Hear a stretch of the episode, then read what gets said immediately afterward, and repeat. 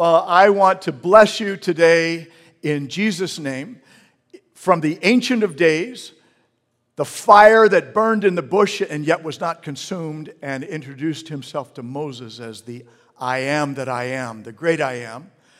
And uh, in Jesus Christ, who was, who is, and who is to come, who taught us that. Um, Things that are impossible with men are possible with God. So I just want to say, bless you on this day of possibilities. And as we begin a new series today about worldview, we're going to be talking about who you are, where you are, and how you can make your next move forward. Who we are, where we are, and then how are we to make our journey through life. Those things matter, don't they? Maybe you're familiar with map drawings, like at a hospital or a mall, and it's got this red arrow indicator with the words, You are here. Well, that's kind of what we're doing in the series. We're going to say, here's where we are. Or maybe you've seen this one a photo image from space of our galaxy with the arrow indicator pointing to Earth, I believe, saying, You are here. Unfortunately, the restrooms are over there by Saturn, looks like, so that could be a challenge. But knowing who you are, where you are, and how you are making your move forward in life makes a big difference, doesn't it? Tell you it'll make a difference in the big game today. I guarantee you somebody is going to be aware of who's on the field every moment, of where they are on the field every moment, of where they are on the clock, and then how they're going to make it from where they are to where they want to be, the plays that are going to be called so that they can achieve the mission at hand, get into the end zone. It matters, doesn't it? And not just in games, matters in life, matters in business, matters in relationships. Is this going anywhere? Matters in marriage, matters in parenting. It matters in life, knowing who you are, where you are, and how to move forward toward your goal. Now, in the Bible, First Chronicles chapter 12, has a, uh, a roll call of some armed warriors from the 12 tribes of Israel that David is now assuming command of as power transitions from King Saul to his leadership. And there's a very telling comment in verse 32. The men of Issachar understood the times and knew what Israel had to do.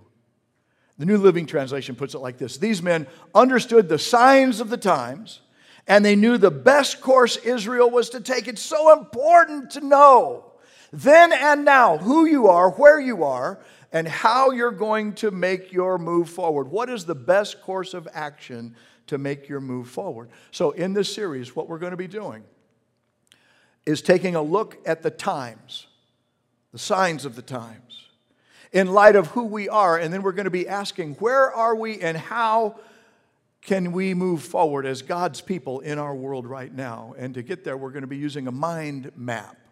I said mind map. Mind map is, uh, is those who study such things would call it a worldview. Um, Jesus taught that we are to love God with all of our heart, souls, and minds.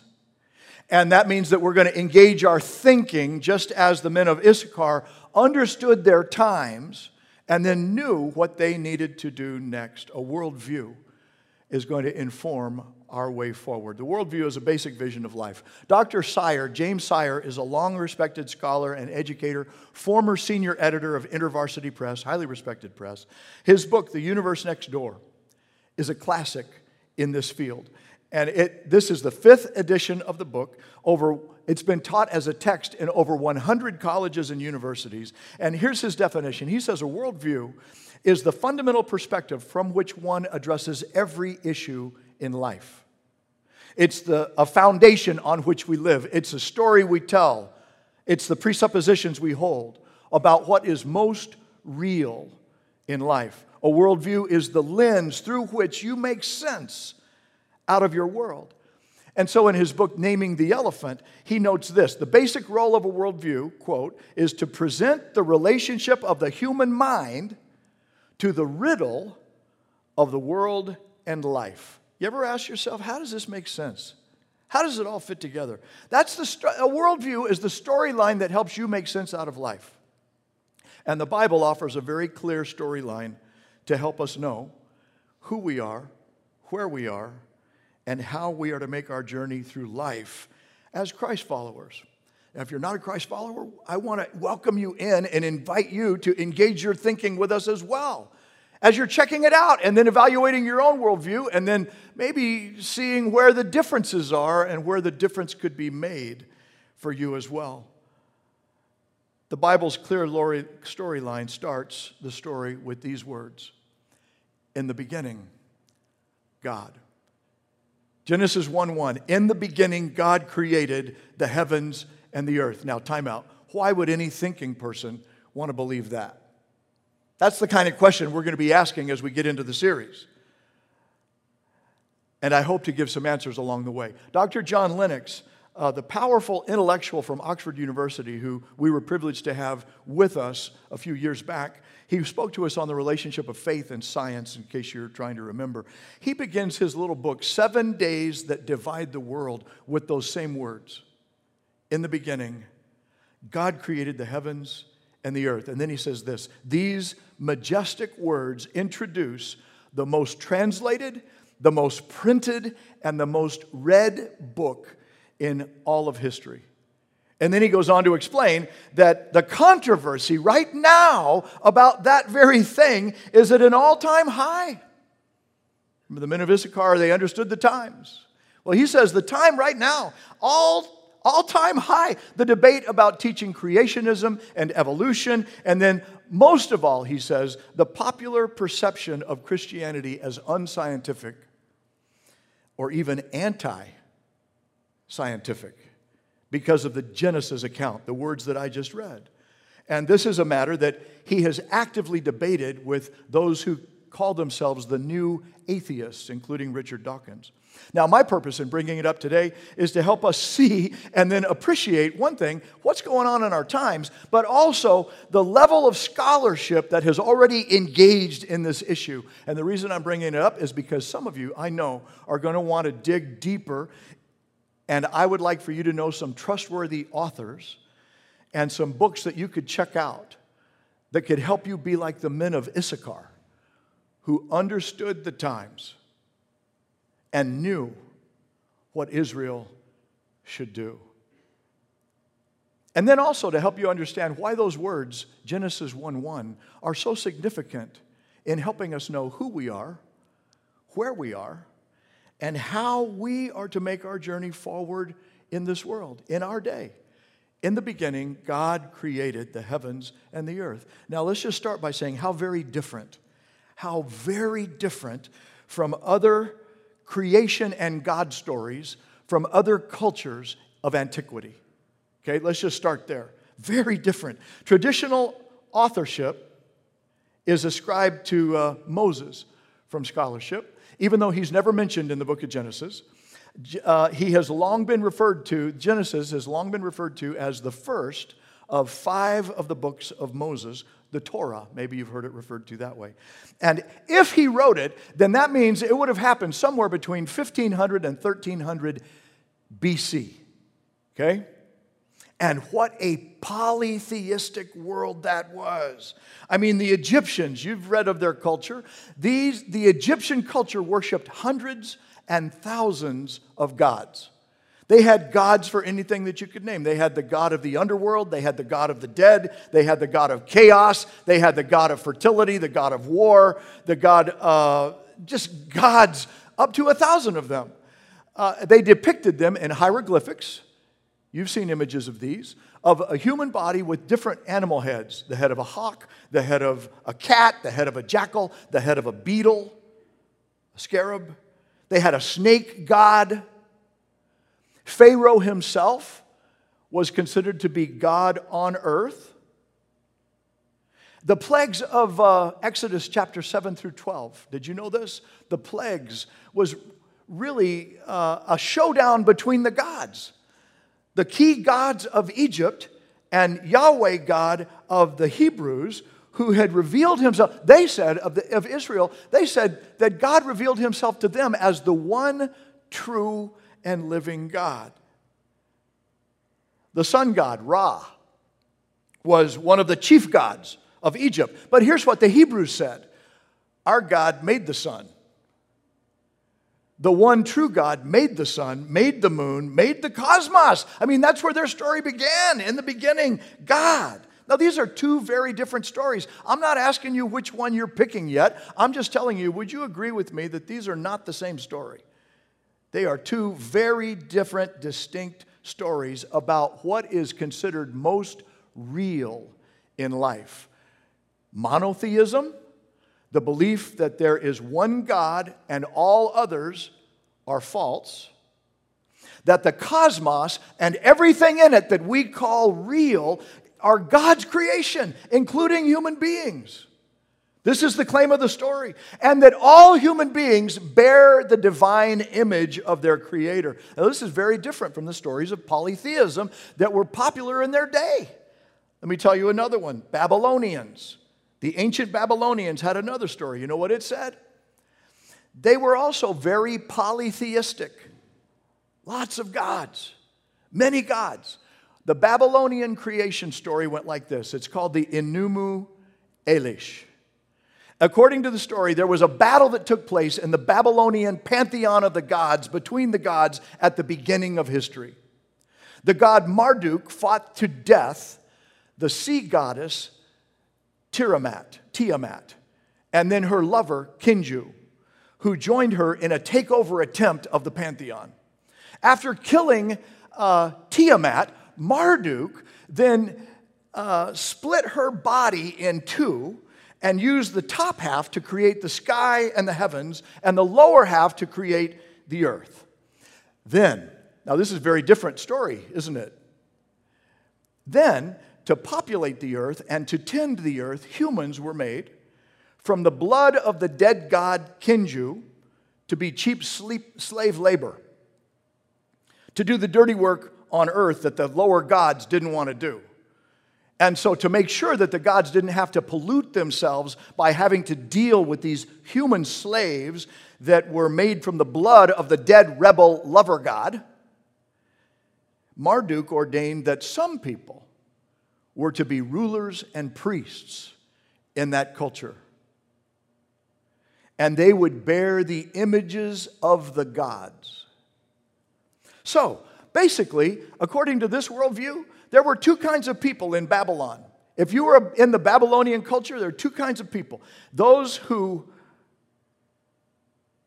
represented the images of God on earth, the elite few, who, when they look in the mirror, they see God. And then the majority of everybody else, who, when they look, what they see is a nobody, an insignificant, expendable slave of the gods. That's the Babylonian worldview. Now imagine this the people of Israel, because here's where the storyline in the Bible takes us the people of Israel were exiled and taken into captivity. Guess where?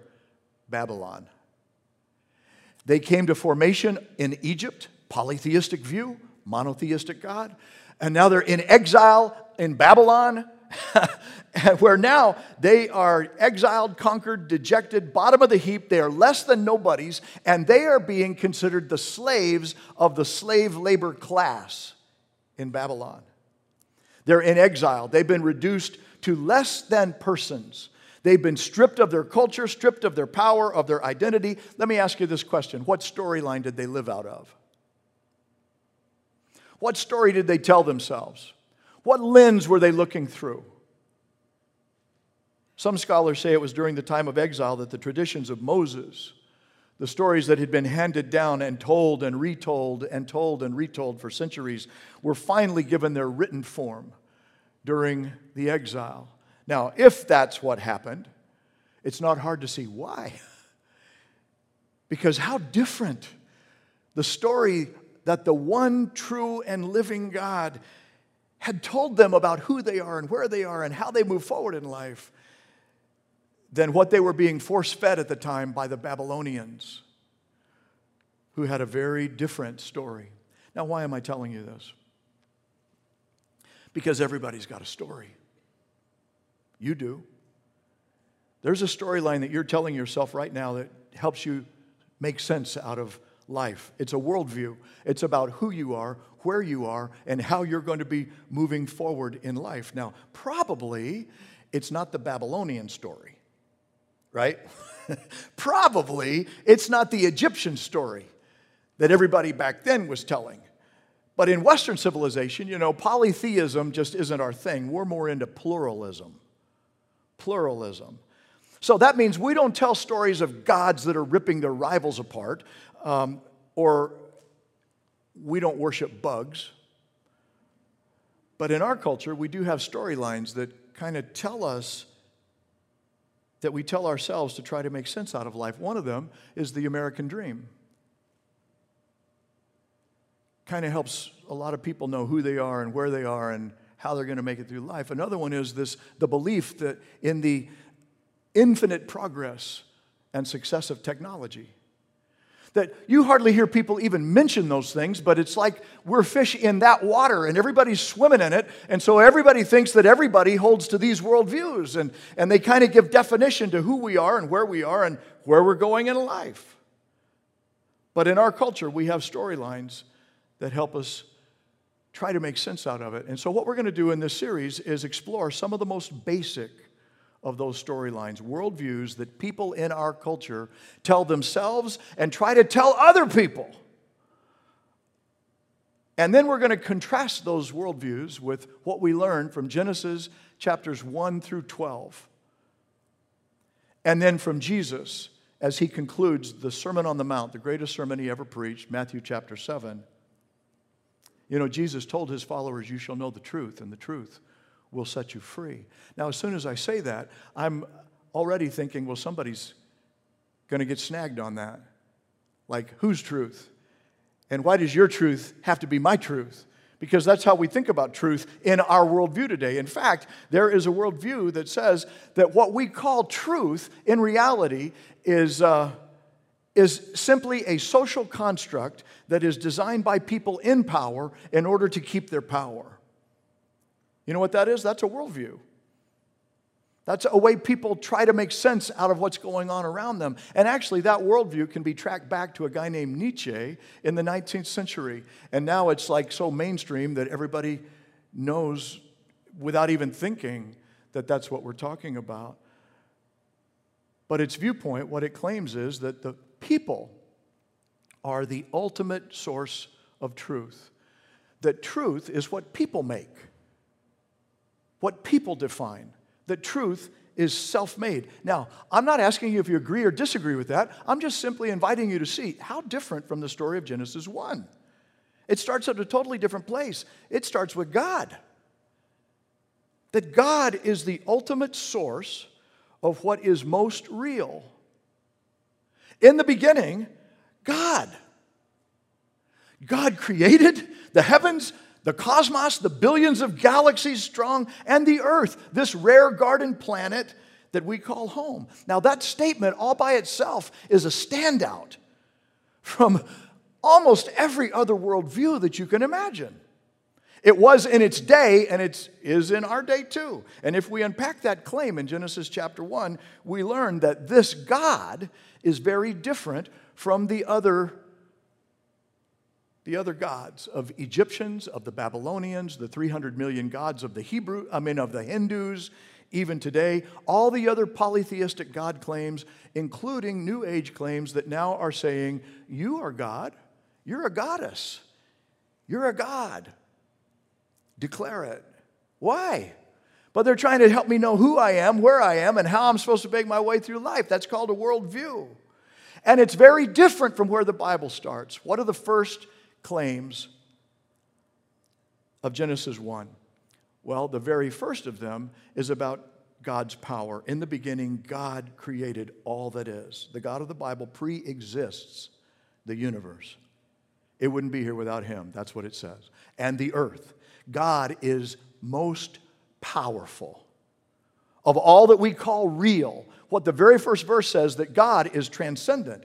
He is above. He is eternal. He is infinite. He is the source of life, creator and creative, sustaining power and reality behind everything we call most real. He came before, He is behind all that we experience in life. God is the ultimate free agent, self existent before and beyond time and space. all of that in one verse. It's right there. And, and then in the power of his art, because that's where the rest of the chapter goes, we see the personality of the artist. The beauty, the order, the wonder of the cosmos, the world, the plants, the animals, the people, everyone, everything in it all testify to God's personhood. So God isn't only most powerful, He's also personal. This is very different from other creation stories. All powerful God chose to create something. He didn't have to, He chose to. And we'll get deeper into this next in the next couple of weeks. But today, all I want us to see is that being itself, being, human beings, have at the source of their being, according to this storyline, because we are persons, that we were made by a powerful and personal God. We were made after God's likeness. And one of the first, one of the things that this means in the Christian theism worldview is that God is self conscious, self aware, and self determining. And that's where our sense of self came from. God isn't simply an abstract power or uh, math at work or a force created or yeah created by life itself that holds all of the uh, galaxy together god is distinct and separate from his creation god exists in, uh, in community and he desires deep communion with people personally. That's Genesis chapter 1. Whether it's uh, soulfully, spiritually, this is why community matters so much to us because we're made in God's image. It tells us who we are and where we are and how we're moving forward in the world that He has given us. Let us make mankind in our image. Genesis 1:26. Our likeness, our image. In the plural form, our can denote majesty, but also community. So, what we learn in Genesis chapter 1 is that God exists as a community of oneness. Now, in the New Testament, we've learned much later that we can call that the Trinity, that the expression of God's personhood helps us know him as Father, Son, and Spirit. But Genesis 1 basically tells us God is powerful, God is personal. Third, God is purposeful. History is going somewhere. It had a beginning and it has a goal. God brought order from chaos, God brought uh, light to the darkness. And then God brought productivity, fruitfulness from a virgin planet that he wanted harvested and developed. And God's intentionality in creating and in creating us in his image gives us purpose, gives us meaning in life. And then the fourth reality is this God is good. This God of Genesis chapter 1 is not capricious, not arbitrary, doesn't fly off the handle, doesn't hold petty jealousies like the ancient God stories tell, or like the Roman gods or the Greek gods. You know, the people of Israel were formed under Egyptian polytheism, and the church was born in Roman and Greek polytheism. Interesting, huh? Different storylines that are trying to help define who people were and where they're going. But this God is good. In fact, as he does his work, he's, wow, this is good, he says repeatedly, right? God saw that it was good. God saw that it was good. And then he makes human beings, male and female, in his image and says, Now that is very good. You know what that's called? Moral valuation. Where is it that we come to our appreciation of what's right and what's good versus what's wrong and what's bad? Well, this storyline says you were made by a God who has a moral heart for community and wants to bless you with what's right. That was very good. God gives humans freedom, choice, moral accountability, the capacity to do life with moral valuation, which means we can say this is better than that, and that is better than that, but that is best of all. Came from God. We'll get to that more in a few weeks, but for now, do these words sound familiar? We hold these truths to be self evident. That means they need no further validation. That all men are created equal, that they are endowed by their Creator with certain unalienable rights, and that among these are life, liberty, and the pursuit of happiness. Now, when Thomas Jefferson wrote the word happiness in the Declaration of Independence, do you know what that word meant in the culture of its day? It meant virtuous, morally upright life. So, all were created, according to what Jefferson wrote, and endowed by their Creator with the rights of life, liberty, and the pursuit of virtue. That's a moral valuation that brings value to life. And where do those words grow from? The Genesis 1 worldview. A powerful creator, a personal rights giver, for the purpose of pursuing value. Even today, the oath of citizenship or the oath of office, even for the President of the United States, you say these words, So help me God. Now, saying them is not the same as meaning them. We all know that.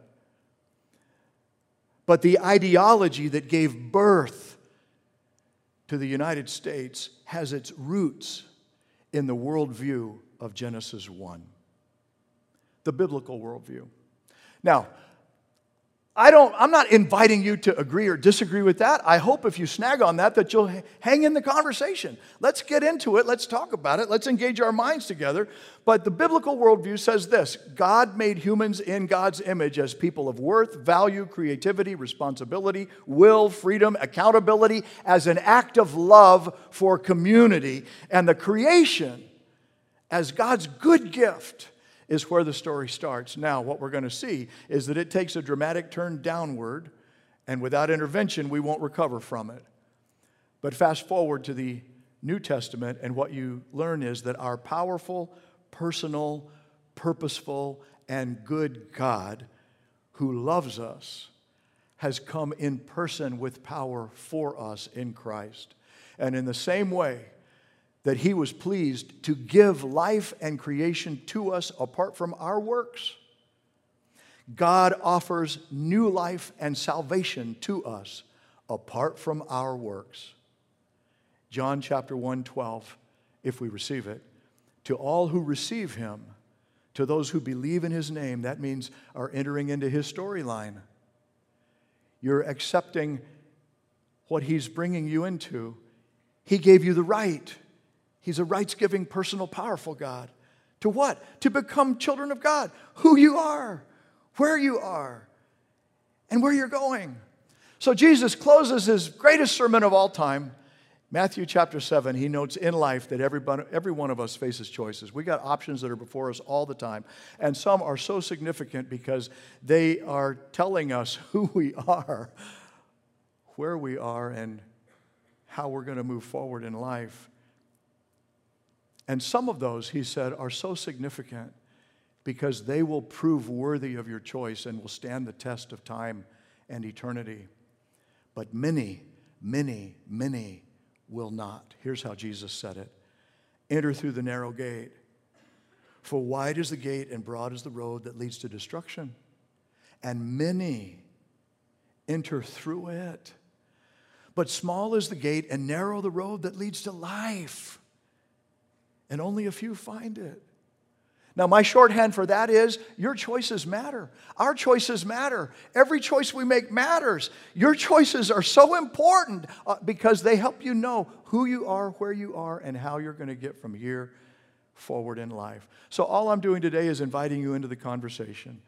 I, help, I hope you haven't immediately shut me down. The reason I'm starting with words like that is because I know we have many people who are believers who have fully embraced the biblical Christian worldview that Jesus taught us, that we learned from Genesis 1. But we also have many that are checking us out, that are in the midst of these questions about how do you know and how can I evaluate and what could my next step be? Some of them are very close loved ones and friends to many of us. And I simply would like to invite you to join me in the conversation for the next several weeks. If you have questions, if you have doubts, then bring them. Put them in the chat room, send them ahead of time. Give us a chance to respond to those questions and engage and um, But I'm going to tell you in advance, it's kind of messy. it's not one of those things where you can just tie a clean little neat bow in it and say you're done. It's a conversation that involves us into greater understanding and identifying and asking yourself, why do you believe that? And how does it live? And ultimately, who does it make me to be? Very different stories that are all asking us to let them make that decision for us. Now, if you're looking for something else very practical to do besides come back, join the conversation, bring your questions, why don't you just sit with Genesis chapter 1 this week and read it several times? Or maybe do what I do use the Christ Journey app and get on YouVersion that has those different audio Bibles. And I've got five different that I can listen to in a matter of 10 minutes. One chapter repeated in different translations just to give me a sense. Or just listen to one of them. Pick one of them, the New Living Translation. And read the Bible for yourself, chapter one, and then listen to that for yourself, and then write down any questions that come to mind or anything that really has spoken to you in that, and let's engage the conversation. Would you pray with me? Gracious God, our Creator, our Sustainer, our Redeemer, our Father, we thank you for the gift of truth and the ability to evaluate it and to make decisions that matter. And I'm praying for somebody right now who's got some big stuff that's on their shoulders. I don't know if it's about their business or about their marriage or about their future. What is it? But right now, we're praying that your wisdom, your spirit, would bring truth that could bring freedom and help lift that burden from them. Would you shine your light in a way that will show them the next step to take? And thank you for the many who have studied and given their best thinking to these very issues so that we might join the conversation. Even though it's not where we normally sit, we are learning how to love you with all of our mind, and we pray that you would give us skills to do that. I also pray, Father, today for somebody who's checking us out, who senses they would like to know more, they would like to join the conversation. And if that's you, and you can I tell you that Jesus wants you to do that, but that He would like to join you in it from the inside out. And you can welcome Him into your spirit, into your mind, into your soul right now to speak His love and bring His truth and guide your thinking. You can do it simply by saying, Lord Jesus, come into my life. Help me. I believe you're seeking me. I believe you love me. I believe you can forgive me.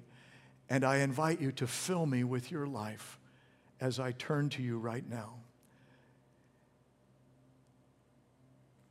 And Lord, we thank you for hearing our prayer as we make it in your name. Amen.